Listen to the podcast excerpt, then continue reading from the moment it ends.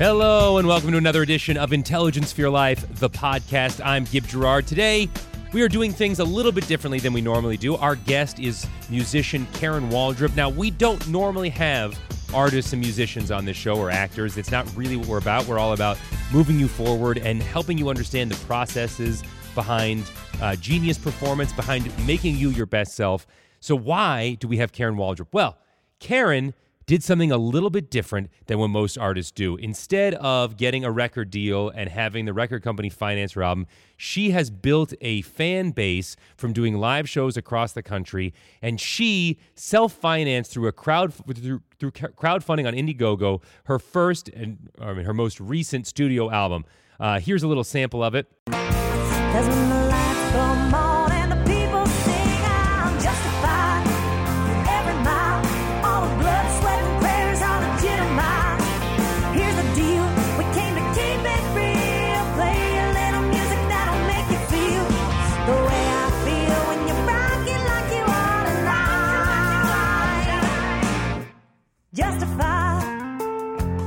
If you want to listen to the rest of that song, it's all about you know it's all about gumption. Uh, I'll play the rest of it at the end of the show. But uh, I wanted to introduce you guys to, to, to, Karen because I think her story is exceptional and it's an exceptionally motivating story. And that's what made us want to reach out to her and talk to her. So without further ado, here is my interview with Karen Waldrup. All right. Hi, Karen Waldrup. How are you?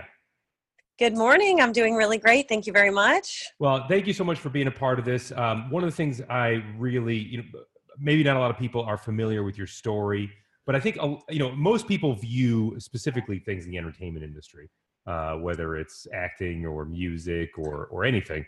They, they view everybody that makes it as sort of making it in, uh, you know, being plucked from obscurity and making it as an overnight sensation without seeing the years of work that go into it. Um, so I, I kind of want to, I want to, I want to get to know that story. What, what made you first off? What made you decide that this was what you want to do? That being a musician is what you wanted to be?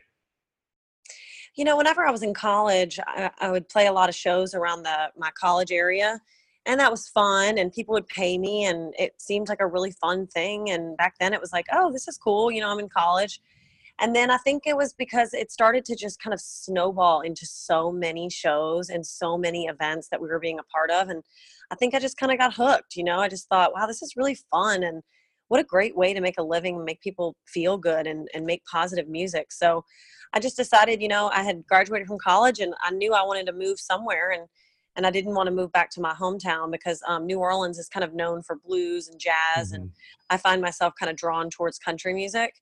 So I said, thought, well, I'm going to move to Nashville because it would give me an opportunity to be part of the country music scene mm-hmm. rather than uh, jazz or blues, which for whatever reason just wasn't my passion musically. Um, so I moved to Nashville and I had a day job at first um, because I was kind of realistic with myself back then. And I knew that it was a long road. I knew it wasn't, for some reason, I was smart enough to know that it wasn't a snap your fingers and some magical wizard was going to discover your talent and, and turn you into a, um, success. You know, I knew that it was going to be connections and songwriter nights and writing and production and touring. I just knew it. I knew it was going to be a lot more than just snap your fingers and make it happen. So I had a day job for my first three years in Nashville. What was, I was actually I was selling copy machines. Oh wow. Which actually really ended up benefiting me a lot in the end because there was so much rejection in copy machine sales yeah. and so much um, honestly a, a, big part of getting tough skin that's helped me a lot in the music industry because you know i don't really get my feelings hurt that much i just think mm-hmm. you know god never says no he just says not now and so right. i just kind of try to i try to just when someone says you know we're not interested in streaming this or we're not interested in being a part of this or whatever I just I still continue to make a you know have a friend friend there and, and bump in and chit chat with them in town and stuff because sure enough every freaking time a couple years later there they are a part of what you're doing because you just because if you're positive and you're happy and you're mm-hmm. kind people are okay with the long run so you're sell- so you're selling copiers uh, to people who eventually become your your fans I'm assuming and, yeah. and, and, and what are you doing at night what are you doing at night to uh, what are you doing the rest of your time to make that work yeah so then at night it would just be like okay, well, I'm going to go sing at a songwriter night or I'm going to go out and do a networking event. And I did a lot more of that when I first got to town than I do now, just because I'm, my schedule is kind of a lot more crazy now than it mm-hmm. was. And I, I, I, value my rest a lot. Um, but back then, you know, I would just go to as many little events as I could. And, and when I first got to town, it was all about networking. And I think the longer I've been here, the more I've realized that it's actually not about networking. It's actually about making friends and um that's, and that's networking is just a is just a fun buzzword for making friends. It's yep. going out and hanging out with people and we call that networking so we can justify it as work. Justified. Love it. But um so, so you're going to these these songwriter nights and i guess i guess what what i want to know is how do you see the whole mission as you're kind of grinding it out? I mean you're selling copiers. How do you not get defeated because we talk a lot about um, on this podcast and on our shows we talk a lot about how um, how you need to have these big goals but you need to take daily action. But one of the things that i struggle with is that in taking the daily action i start to lose my focus on the bigger goal and it, it makes the whole thing unravel. How do you stay with it as you're as you're facing copier rejection and songwriter rejection? You know i think i just try to remember that my purpose in music is not clear. You know, it's not always clear. It's always unsure. It has always been unsure. And so whenever something surprises me, like maybe a door closes or I don't get an opportunity that I, I thought, oh my gosh, I thought that was perfect for me. I, I can't believe that happened. Every single time, there's always a reason, like some bigger thing happens or oh my gosh, I can't, I'm so glad that that didn't happen because then we wouldn't have been able to do this. Mm-hmm. And so I try to just keep the peace and just remember that, you know, it's not brain surgery, it's just music and we're just trying to make people happy. And mm-hmm. all our goal is to just roll into their town and make them feel good. And if we can do that, then we're succeeding. And so I don't know, I kind of try to take the burden off of myself a little bit. I kind of just try to, to remember, you know, tonight we're playing like the most beautiful, you know, lavish hotel in all of Nashville, the Hermitage Hotel, you know, and it's this this harps and all this gorgeous and I'm wearing this fancy dress and all that, but really it's the same exact thing. It's the same people as you play in a honky tonk, you know? So yeah. I try to just to keep it like centered and just keep it in a place where it's just not that it's not that serious, you know? And that really helps me a lot. Yeah. Just okay. Try to All keep right. it about the music. I, t- I mean, if you can keep if you can keep your focus on whatever the art form is, I think that's um, I think that's where it becomes really useful. Focusing on what you have to offer and what your what your core. I mean, we not to use a buzzword, but what your core competency is, and it seems like your core competency is is that you're a great player. But so let's go back. So you're you're you're working during the day. You're doing songwriter meetings at night, and how how was that going at first? It was great. You know, I would make, you know, when I was selling copy machines, I was so determined to quit selling copy machines that I was stacking my way. I was constantly, every time I got paid, I would put money aside, put money aside, put money aside. And so it was more about, you know, getting myself financially set to take the plunge to go full time mm-hmm. um, because I knew that I never wanted to be in such a desperate situation with music that I would you know have to do something for money rather than for music so in other words i never wanted to feel like i was up there just worried about people tipping me or worried about where they're going to buy cds so i really wanted to set myself up financially right. to where i could walk on stage freely and do the art of music and let God and the people support me in whichever way that they wanted. Mm-hmm. So I I saved money for about three years, and um and during those three years, I was making pretty good money because I was like killing it selling copy machines. I sold 1.5 million dollars in copy machines in three years. Nice. I was I was killing it. Like I was just killing it selling these machines because it was that's fun. A lot, that's, a, that's a lot of copy machines. I mean, it, it was a lot. It really was. It was amazing, and I was making really good money, but it wasn't my passion. You know, I didn't want right. to do that. So anyway, so I um I and once I got to the point where I was like, okay, well, I have a little bit of money set aside now, and that was the exact same time when I got casted on my first television series on Bravo. And because I was casted on the television series, at the same time as having that financial security, it then became the moment to quit my job because I had a little bit of a, a leg to stand on with the television show. Mm-hmm. And then I also had a leg to stand on in the fact that, you know, I was going to be able to go to the grocery store if things went bad. And, you know, I'll tell you what was the TV show? it was called Bravo TV's Platinum Hit, Okay. and it was in 2012, I think it was. And it was with Jewel and um, Kara DioGuardi, and it was a show about songwriters. And uh, it was just so, it was just up my alley, you know. It was a perfect little stepping stone for me. And looking back, it's just such a sweet little opportunity that I got to be a part of. That's amazing. All right, That's so great. so you get the television show, you got your runway. You were about to say something about about what that meant for you.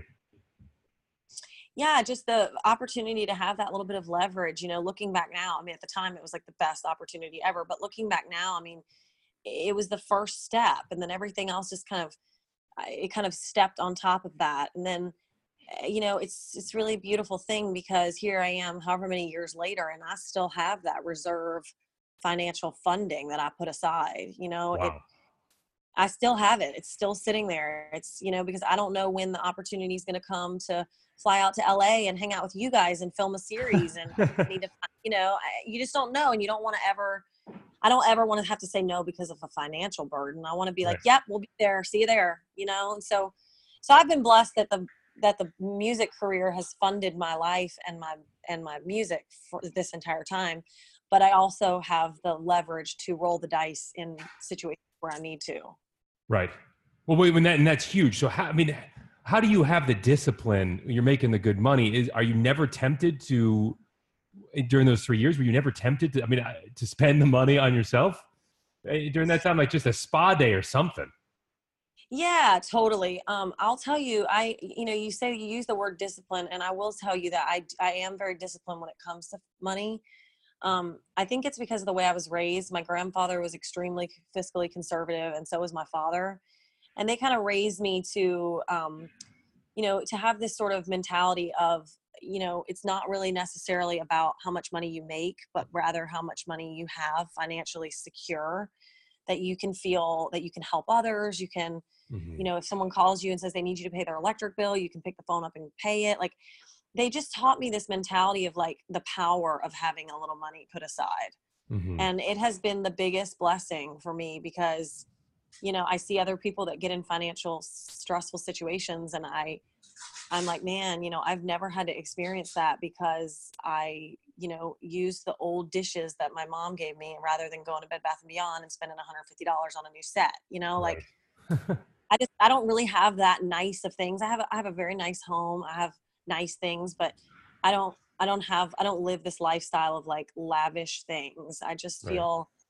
my goal right now in my life is to build my empire with my Waldrup Worldwide family, um, my music career, and also um, we have some of kind of a deep thing going on. It's it's not just you know you use the word entrepreneur, and I think that's so important because you know as an artist, it's like you get to a point where you have you have two different things. You, you either you can either have a fan or you can have a family Mhm. and I have a family. I have 500,000 people across the globe who who love me, who care when I'm sick, who Hmm. who send me flowers when I'm sick, who show up at my gigs and buy a VIP not because they can't hang out with me before, but because they want to support me financially and, and get me down the road to the next show. So what we've been able to accomplish is more of a is more of a community through music than I've ever seen. I've never seen anything like it. It's something that is unbelievable and it's rooted in a moment of uh, despair for me. You know, I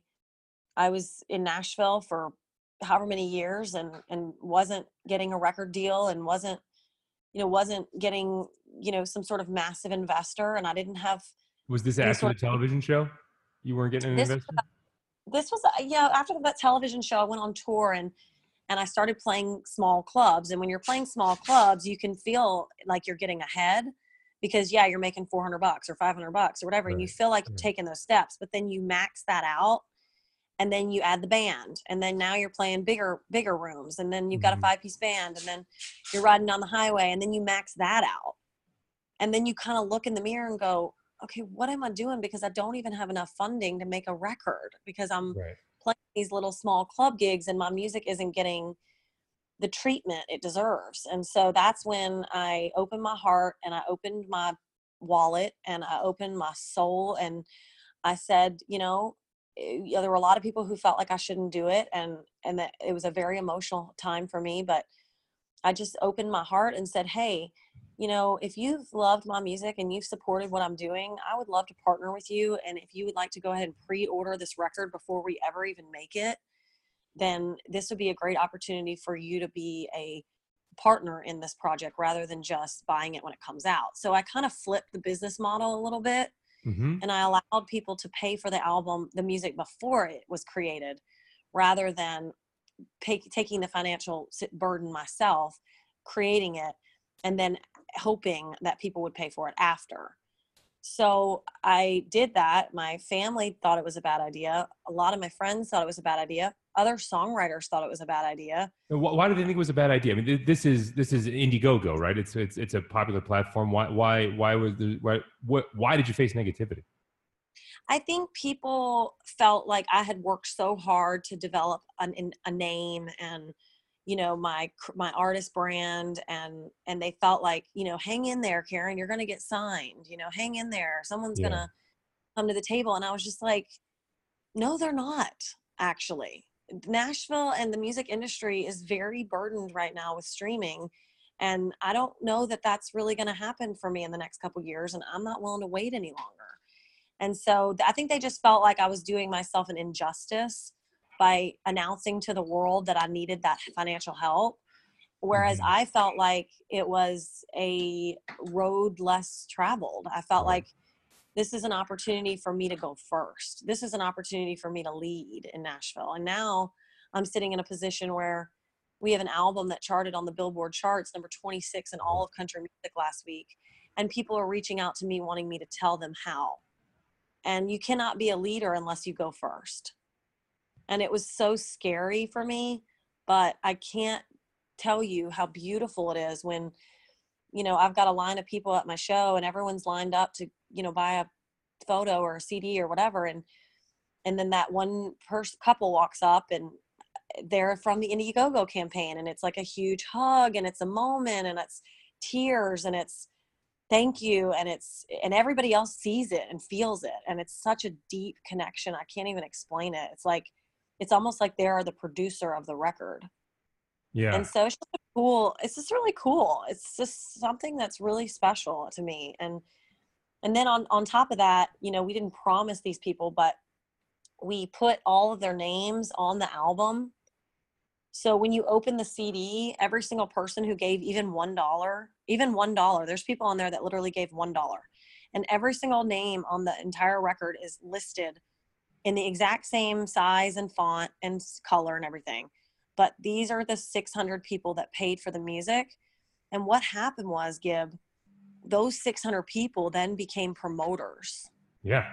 Because not only were they uh, listening to the record, but they made it happen. Right. So then when it became time to release the record and to share it and to promote it, there they are on their social media pages saying, hey i was a part of this record you guys should check it out you know they, it was more like they were a part of it as well.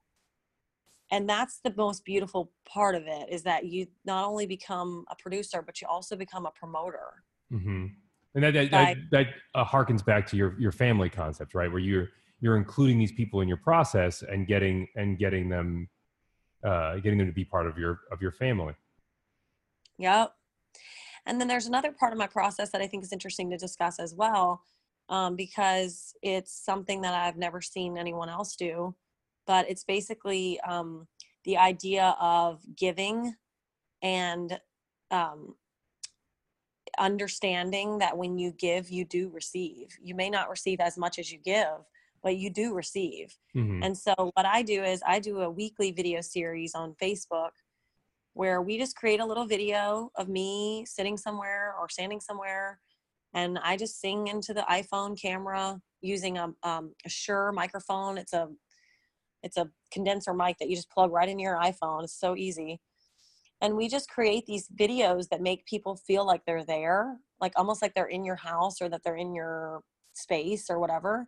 And then what happens is they know that they can come every single wednesday. We do it on wednesday at five and they know that they can count on that video and that they can come back every single week and they can and find it and receive for free and they don't have to pay anything to view these videos and then what happens is they become um, it's like fishing you know you you put these videos out and you it's like fishing you put the reel out and then you catch a fish mm-hmm. and so mm-hmm. then you get someone and then now they're a part of your family and so now they're on your page they're on your socials they're on your email list they're on your you know and i hate to i, I would I, I hate to use the word customer base but since we're talking about a process and we're talking about an entrepreneur approach that's really what you're doing you know you're going out there and you're you're throwing the fishing line out and if a if you catch a fish and for me that's you know getting a, a waldrup worldwide member to join the family and it's free all they have to do is like our facebook or our our instagram or our youtube and then now you have them as a part of your family and as a part of your quote unquote customer base mm-hmm. and then when you're there to go and release a new record or a new show date or a ticket or um, a hat or a koozie or a t-shirt or whatever it is that you're creating you have people that are sitting there waiting to be a part of that moment and so for me it's you know it's about you know speaking of goal you know i, I have 500000 and my goal is to have a million right. people in facebook um, community and instagram and youtube and then it's like you know what else could you really ask for right so uh, how do you okay so if how do you avoid because uh, in the arts it's kind of hard how do you avoid you say customer base, and I know it's an entrepreneurial an entre, This is such a hard word. I when we were talking before, I couldn't say. It. It's such an entrepreneurial endeavor to begin with, right? And you're you're treating it like an entrepreneur would. So how do you maintain though the integrity of the art? How do you how do you continue to be an artist with an artistic relationship with your fans while also uh, being a businesswoman? That's a really great question. Um, I try to shake it off when I walk on stage and really, really, um, you know, I played a lot of bars. I played a lot of honky tonks. I've played four hours straight at Tootsie's for seven nights straight on the beach in Panama City for nothing, for pennies. You know, I've I've played shows in all kinds of different environments, mm-hmm. and I learned the power of keeping a smile on your face and and kind of centering and picturing the show being important and meaningful and powerful and i just try to shake off the burden of the business when i walk on stage um, and then i try to just really embrace the musical moment when the musical moment is there Mm. So I, it's kind of like a prayer almost. It's like when you start, you're like, okay, now it's music time. You know, there's so much business time. You know, there's so many moments of of business and right. moments of of this person needs and personnel and and band members and all that that has nothing to do with music. But when it becomes time for music, that's when it's very important for me to just shake it all off, like Taylor Swift says, and just be in the moment. you had to get a Taylor Swift reference in there. Uh, okay, so so let's back up. I, I actually want to go back to something. Uh, before you quit your your copier job and you have this this this nest egg saved up, how how did you get the TV show? That then that was oh. your impetus for quitting. How did that happen? Oh, um, I auditioned. There was someone that I was in my life at the time who told me about the audition, and he said, "Hey, if you want to um go audition for this, then you can just show up at whatever time it was. And I remember it was really hot that day and I did not want to go. right. Because I had to like stand in line somewhere in the heat or something. And my friend was like, You need to just do this. You need to do this. And, you know, I'm really glad you brought that up because I should send him a little thank you text today because that was such a long time ago, but such an important moment.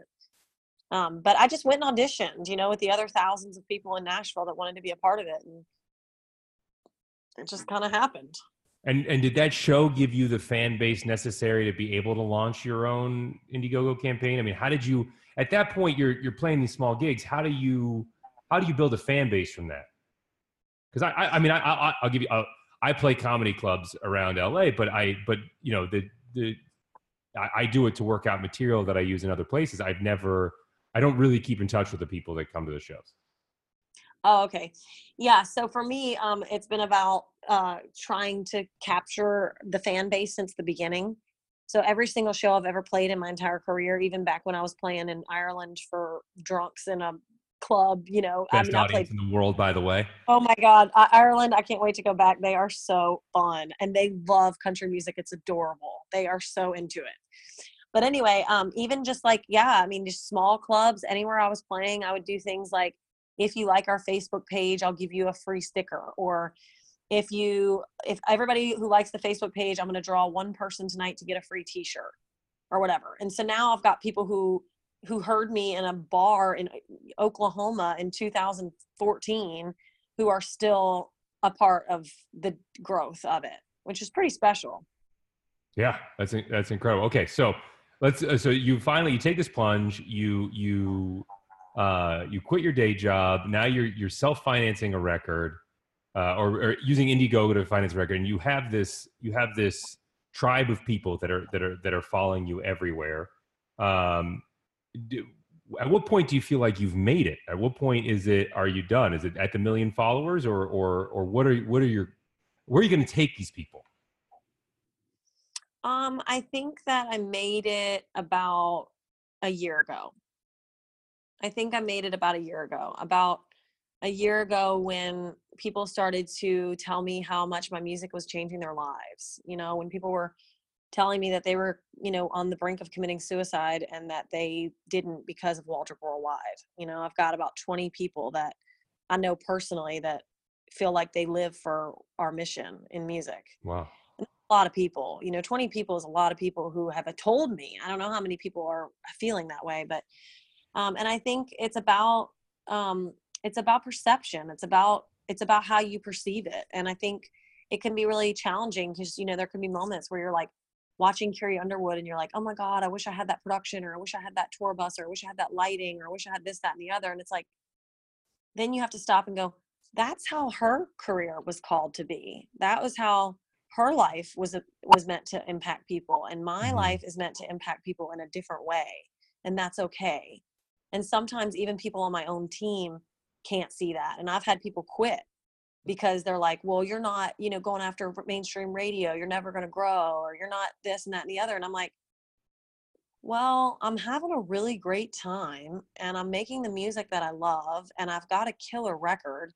and i've got you know half a million people who love and support me so i'm sorry that you no longer share the vision you mm-hmm. know it's i think it's just kind of a place of like and i don't want to sound like i don't care about growth because trust me i do i work my butt off every single day but i think when you make the perception and you keep it real and that's my song justified off my new record you know it's like quick plug. we came yeah record plug it's like one the lyric that i wrote is like um you know justified every mile all the blood sweat and prayers are legitimized because here's the deal we came to keep it real and make the people feel the way i'm feeling when they're rocking like they are tonight and that's justified. You know and that's how i feel it's like I, am here to keep it real you know I, don't really necessarily feel the need to have the sexiest legs you know of all of country music I, I don't. I don't. No, really I have the sexiest legs in all of country. it's like, you know, it's like you can put this like burden on yourself, and the next thing you know, you're freaking anorexic because you have all mm-hmm. this stress right. about trying to be so important. And it's like, I think people relate to me because they just feel like I'm just like kind of the girl next door, just kind of the the the girl that you just run into at the grocery store. You know, it's like, and and it's funny too because it's actually really powerful living your life that way because then when people meet you and you're like maybe you're at sound check and you don't have makeup on and they got to the gig early and you've got like a little cowboy hat on or a little baseball hat or something and they walk up to you they're like that is karen. That is the same person that i've seen on the internet. That is the same girl. There's no smoke and mirrors going on. And it's just because i did it for so long and and i'm not proud of this but for there was a long time where i i tried to be more important than i am. I tried to be you know um, tried to perceive it to be bigger than it was and i just don't think it's necessary. So it, it sounds like you found a way to use the internet to connect with fans directly that that you that probably if you were coming up maybe in the 90s you wouldn't have been able to do. I know isn't that crazy? I mean like the timing was everything. It really is and and that's what's so interesting because you i mean i constantly am hearing people in the music industry complaining about oh, this is problematic or this is problematic or this is problematic. And I'm like, wait a minute, hold the phone. Do you realize that you have an iPhone that can take video content and you can upload it to the globe instantly hmm and that has never been able to happen Right. ever in the history of the world until about 10 years ago or whatever Right. five years i don't even know so you know there's opportunity now that was never there you know you've got an opportunity to um, go live on facebook in real time and Right. talk to people in real time like that's like didn't come around until like 2014 or something That used to be a pay per view special that required hundreds of thousands of dollars. That- Seriously. Yeah. And then there's like so many things. And then there's like Alexa streaming. People can just, yeah, Alexa, play Karen Waldrup. And, you know, bam. it's like Yeah. crazy, you know? So, and then there's opportunity like Spotify. And I don't know. So, yeah, I think you're right. I think there is. I think there is an opportunity there, and and someone asked me recently the other day out of Memphis. It was a Memphis um, blogger, and they asked me how I felt about females right now in country music and in music in general. And I said, the playing ground has never been more even because everybody has the same internet. We all have the same exact internet. We have, I Mhm. mean, I got really good internet because I got fiber optic speed. Hey-o. I mean, um, so we all kind of have this outlet of of of innovativeness, and it's just a matter of who can find the peace within themselves to work and and be and be good at that. And I don't know that I don't know that many country artists or or any artist in general maybe they don't want to do that and maybe that doesn't seem kind of uh, the way that they pictured it being and trust me i'll be the first one to stand up and say this is not at all the way that i pictured it being when i moved everything i owned to nashville Yeah. nine years ago. You know this is not at all how i pictured it being but i mean you just wouldn't believe all the opportunity. I mean we're flying to la next week to be on hallmark you know i'm getting product sponsorships all the time. We're partnering with massive products we did a, a Shure microphone sponsor today Mhm. um, so there's just so much opportunity and i think And, I and think you did it's- that because of your, your online following, because of the Waldrup Worldwide family. Is that is that am I saying that right? Waldrup Worldwide family.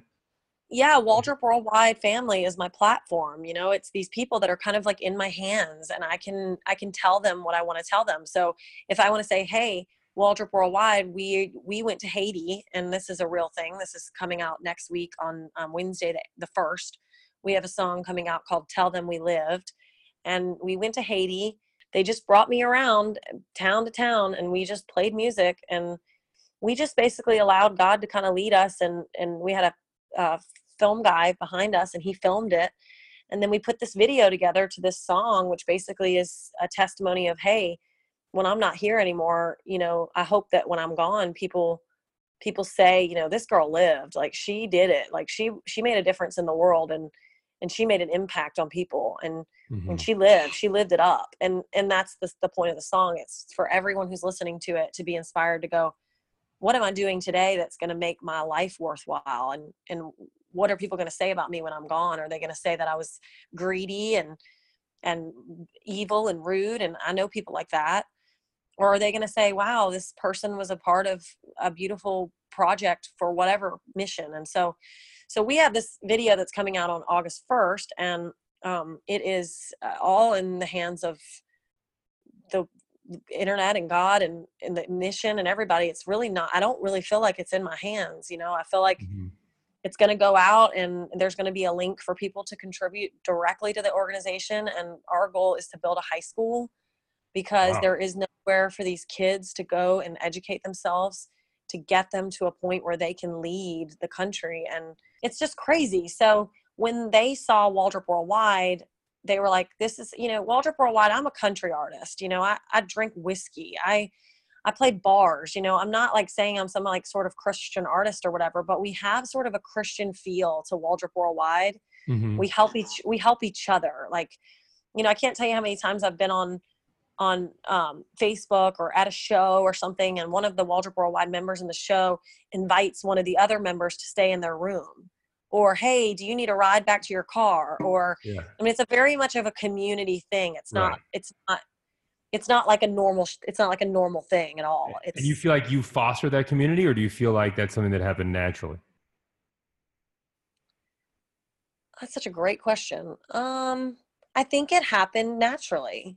I don't think it was me at all. I think it was I think it was the Indiegogo crowdfunding campaign. Honestly, it was the. You think it was, having a shared mission like that, like, hey, let's get, we all like this, we all like these YouTube videos. Let's make this an- into an album. Let's make this girl into an artist. That's what really. kind of yes, and that's like the best way I've actually heard it put. Yeah, it's like, it's like when I opened my heart and I was honest with people. Mhm, I think they then became honest with me. right. And honest with each other. And now we have this like unbelievable thing. Like, just this is a small story, but like, just this the other day, like the other day, this girl, she really wanted one of my records. And so she said on Facebook, I really want one of your records, but I don't have any money right now. Right. One of my other fans PayPal'd me $90 so that I not only could drop two records in the mail to her, but that I could expedite the shipping. And he figured there would be somebody I needed to pay to run to the post office. He sent me $90 to send this girl the music because he could not handle the fact that she could not afford it. Right.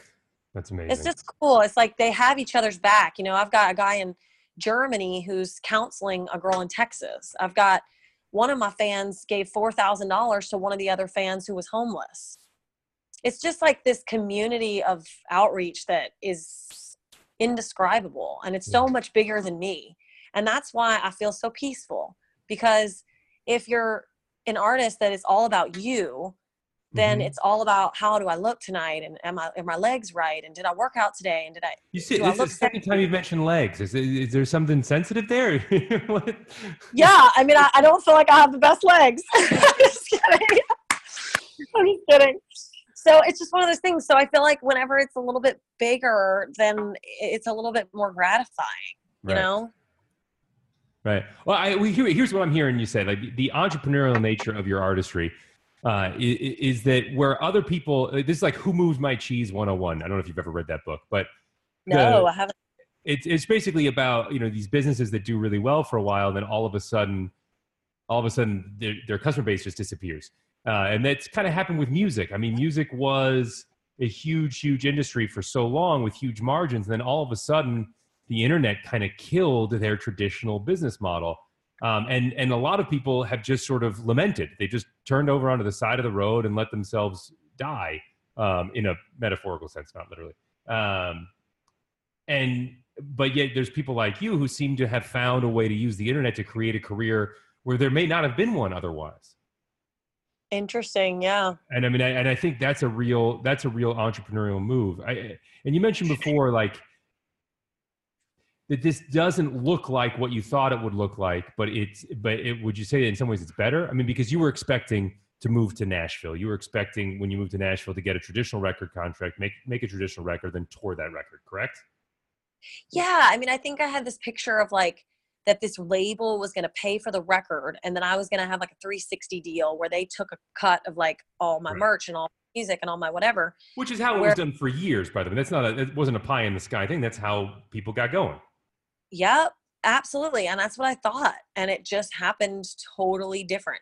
And even like my own family, like will be out and they'll, you know, like over like, um, you know, get togethers, like uh, family reunions or whatever. And like, even some of my own family, they don't even necessarily realize it. Like until they sit down with me and they talk to me, they're like, oh my God, like you're, I didn't even realize that your career is in this place because it's Mhm. not so in your it's not like in everybody's face you know it's very like modest and rich and full it's very humble it's really sweet Like a small, very fertile patch of land as opposed to a large factory farm.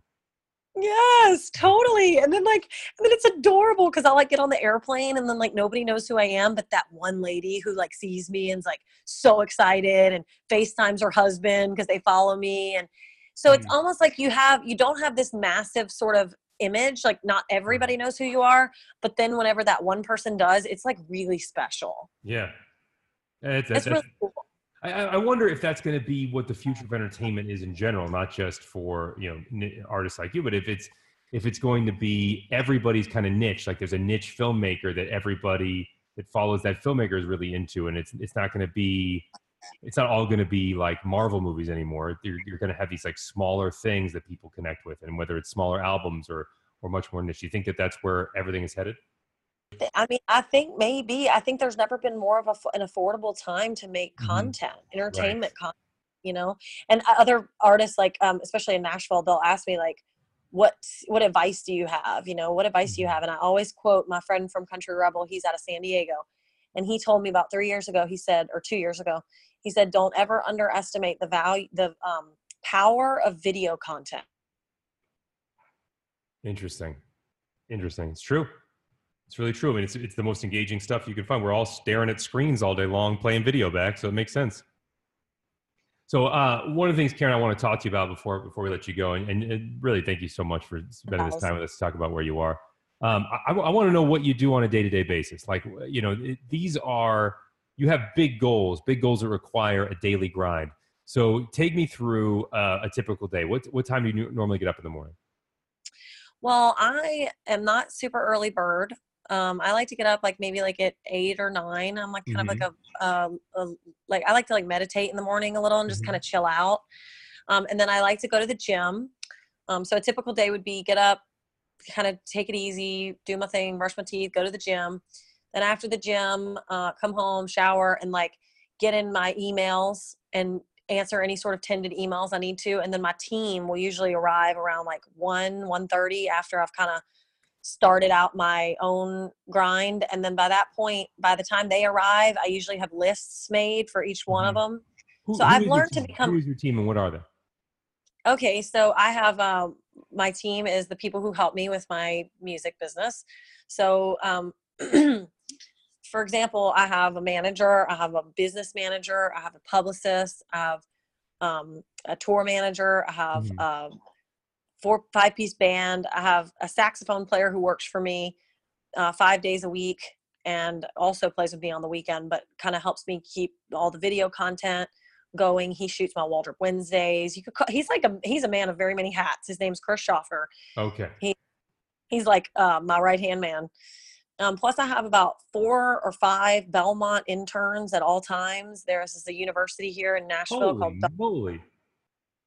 yeah so they're always like coming by and willing to help and they're i love working with belmont students because not only are they getting experience in real experience not like bs filing paperwork like real experience you know like coming on set filming videos with us running errands doing you know driving the van for the band you know working the merch table managing the band dealing with the all of it they deal with everything Mhm. um, I have one Belmont intern who's gotten so freaking good at Spotify playlists. You know, it's like, anyway. So these kids are like, they're they're not just um, they're not just affordable because obviously they're affordable. I only pay them like X amount per semester, like a book scholarship thing.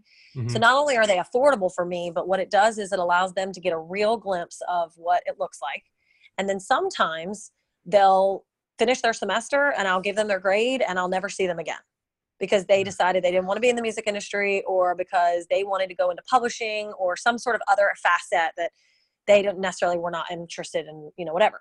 But then I'll have other interns that shine so bright that once their internship ends, then I offer them a position. Right. And so I'll offer them hourly pay and they'll do it in between classes or when they graduate, or maybe they'll come on the road and help manage the band or whatever. Awesome. So that's really helpful because I'm able to like test them out for about Mhm. five months, see how sharp they are. And some interns are like ridiculous. Like you can give them a job and they'll knock it out in like five seconds. Right. And you're like, oh my gosh, this is amazing. Now, I think the I one- do for the rest of the day? Do what? Now what am I going to do with you for the rest of the day? You, you got it done. I know you, you, you did it all, but yeah, I mean, so, so they all kind of shine, and then they and then they kind of gravitate to what they're interested in, and I can kind of channel them into that type of Mhm. role. Um, Right. And then what's really cool about that is it's taught me how to delegate. You know how to how to be that person who says, "Hey, will you will you go do this for me uh, in this list of things?" And then meanwhile, I'm over here getting in the zone, drinking my throat coat tea, getting ready for the gig. You know, because it can wear you down all the Right. little nuances of it and and so the the team really helps with that Totally. So, so I mean, I mean, I'm hearing like, is that what? That's 10, 15 people every day that come are coming over. oh um but they don't all come over every day um some of them just work remotely like my publicist she kind of works remotely she just sends me Got it. emails and kind of do whatever what, what she asks, asks me to do so no they're not coming over every day but like our company meeting at the beginning of this year was um 20 people Wow. all sitting around a conference table and they're all believe in the music believe in the mission believe in the project and they're all um, three of them. We call them the Three Musketeers, and they strictly and solely handle Facebook fan mail. So wow. their entire role is to go into Facebook and when someone says, "Hey, we love your music," then they write back and say, "We're so thankful that you're part of Waldrup Worldwide. Welcome. Um, here's a link to the online store if you want to grab a CD or if you want to check out Karen's tour schedule, find out when she's in your area. We'd love to meet you sometime." And then there's like a little bit of a conversation that goes on between, um, and their names are Bonnie, Terry, and Karen, and those I call them the Three Musketeers, and they're the ones that allow me to step back from the actual day-to-day process of facebook and allow me to stay in the creative mindset of okay right. what's my next week's video going to be? Or or how are we going to partner with this brand? Or how are we going to uh, leverage whatever opportunities we have? But honestly it's really a cool thing. It's really mm-hmm. i encourage other artists to take an entrepreneur approach because no one gets to tell you no ever. Right. you you get to create whatever kind of brand you want. You get to you get to still be that person that says like i find myself all the time like somebody will come with me to, to with an opportunity and i'll just be like that just doesn't match my brand like that mm-hmm. just doesn't feel like my brand. That sounds like you know? such an LA thing. Oh, that's a lot. I was gonna drink a latte, but it's off brand for me right now, so I switched to a. It's not my style. That latte with that milk in it, that dairy product. uh, so okay, so so one o'clock, everybody shows up. I want to finish this. What, you, what your daily process? Is. They they show up. That you you give them their task list for the day. There's certain people that do, and then and what happens after that? Yeah so they'll like have whatever they need to be done and then i'll be like in my room maybe i'm like getting packed for the next run of shows with my stylist person and we're getting like my wardrobe and everything picked out something that nobody can do except us like right. it, there's certain roles in this job that only you can do and i try to only do those jobs. So if there's anyone else that's able to do a job i try to delegate that job. Got it. So for example if if there's a new there's one sitting in my email right now this jukebox company that wants my new record. Okay i don't have to do that. That's something that someone else is capable of doing. So therefore it gets added to their list.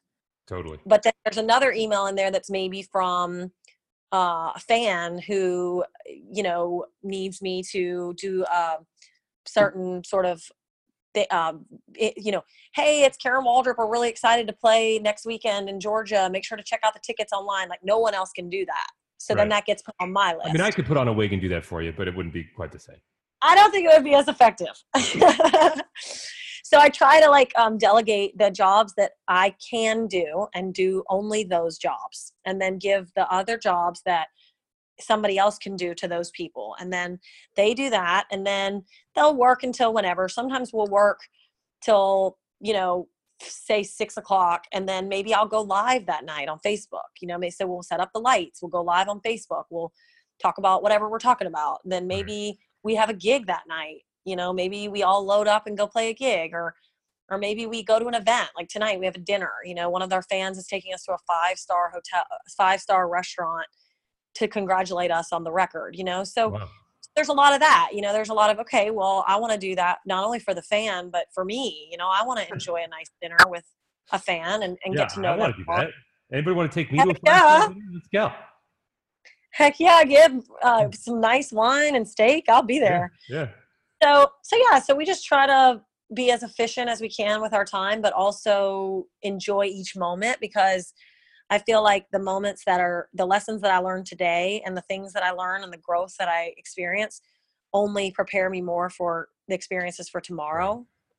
So I try to really live in the moment as much as possible. I know it sounds like I have it all together. I, I don't really have it all together. But no, it does. It, you, you sound like you're all over the place. It's it's great. Um, I'm hearing. I'm I, so I hear a very business-like day. I'm hearing a very entrepreneurial day how do you find time to grow as an artist? Like do you are you writing songs in that period? Like where do you fit the art into that? Okay. So typically like um, say i'm out and about like on an airplane or something and i hear like an idea and i'll be like oh my gosh that would be such a great song idea. I'll just write it in my phone. Like i won't write it in that very moment. I'll just like jot it down in my phone. Then the next time that i'm like out and about maybe i run into a great songwriter that i've known for a year or two.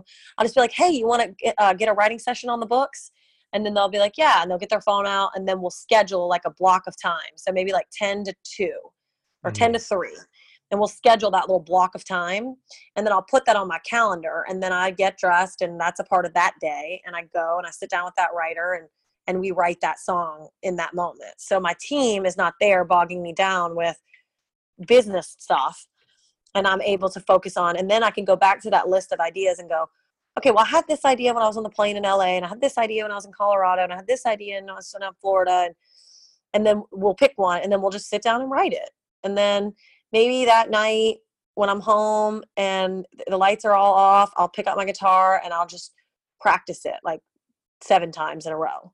Mm-hmm. And then I'll like get some coffee or dinner and then I'll sit down and I'll practice it again. Or maybe, and then there's times of um, fluxes too. Like sometimes there's times where maybe there's two days where it's just kind of quiet, you know, there's just not a lot going on. So then you take your guitar out on the front porch and you just freaking practice for like a while, you know, and you just you just drill it, you know. Mm-hmm. So I don't know. I just kind of I just kind of go through the ups and downs of of creative and also there's moments like right now we're so focused on this record that I have not been writing as much this month as maybe I did 2 months ago. Mm-hmm. You know, so it kind of depends on what you're going through too. You know, the premiere week of the record I did not write a song. I was oh, focused oh, on Right. Yeah. I mean, I was focused on charting and trying to get some movement. So, but then, you know, next week I'll be in Colorado with my family doing a four days off and I'll have my guitar and maybe I'll go out up to the top of the mountain and write a song or right. whatever, you know? Totally. So I don't know. I just, I feel like I kind of just, I just kind of play music. I just, oh, and another thing that's important in my process too is that I always have my guitar out. I always have my all, I have five guitars, but I always have them out on display Mm-hmm. I don't put them in cases because I find that when they're out and they're hanging, that right. I'm more likely to grab it. And, just pla- and yeah, yeah. Because if it's in its case, like you like forget about it. Totally. But if it's like out, then you'll grab it and be like, just noodle around for five minutes, and then you'll right. make your line. And then you'll noodle around for five minutes. So I don't know. Just kind of, just kind of balance it the best I can. You know. Yeah, I, I mean that's that's it, it sounds like a full plate of a lot of different directions you're being pulled in. Um, and and it, first of all, I just want to thank you so much for being a part of us, part of this with us today, and, and sharing your story and how you how you found a way, I think, to navigate a very difficult industry in a very difficult time, and it, to sort of bring yourself the artistic and business satisfaction that I mean that all of us are kind of seeking. Um, I want to I want to end with one final question, and uh, it, it's it, it's to me it's one of the most important ones. What advice would you give to your younger self when you were when you decided when you were leaving school and you decided to move to Nashville? What advice would you give to that version of Karen? Uh, that if, if you could i mean obviously that's an impossibility but if you could what would you say yeah no i know exactly what to answer that um, the one thing i think i did wrong in the beginning of my moving here is that I was going to those events and I was trying to see what other people could do for me. Like, oh, you know, this person, let me meet them. What could, how could that help? You know? Whereas right. if I could go back now, I would walk into that same room, walk into that same event, except this time I would make, take it more of an approach like I do now. Walk in, I meet someone, I connect with that one person. And mm-hmm. it doesn't matter what they bring to the table for me it's about connecting with them as a human and as a person and as right. a genuine connection.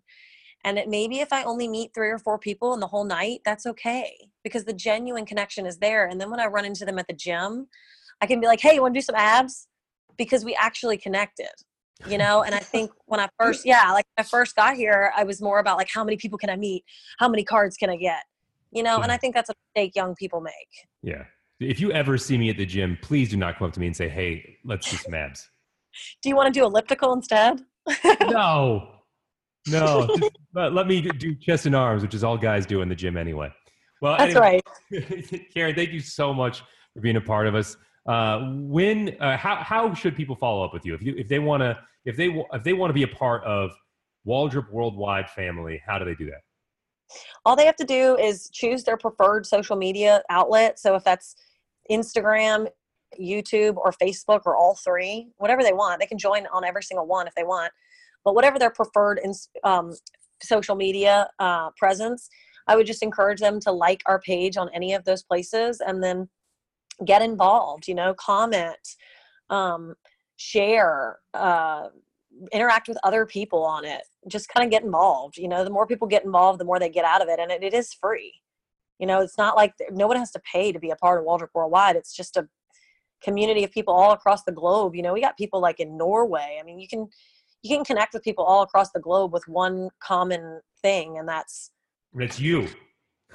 I guess. I know isn't it? internationally over karen that's a trip man still just thinking of that that's a trip yeah all right thank you so much karen waldrup appreciate you thank you guys so much we appreciate you sharing the music Thank you guys so much for listening. That's it for our show. Once again, thank you to Karen Waldrup for being on our show today. I will put a link to all of her social media in the show notes. You can check it out.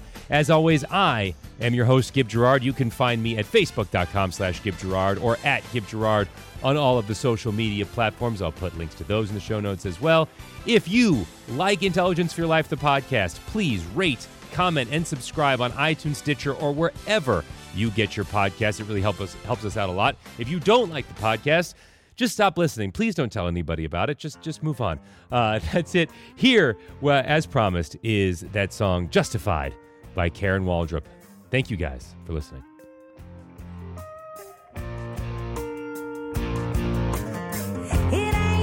Another tip jar tank of gas headed to the show. It ain't just another couple hundred miles with a couple hundred more to go. It ain't just another set of strings and a girl running down a dream. Cause when the lights come on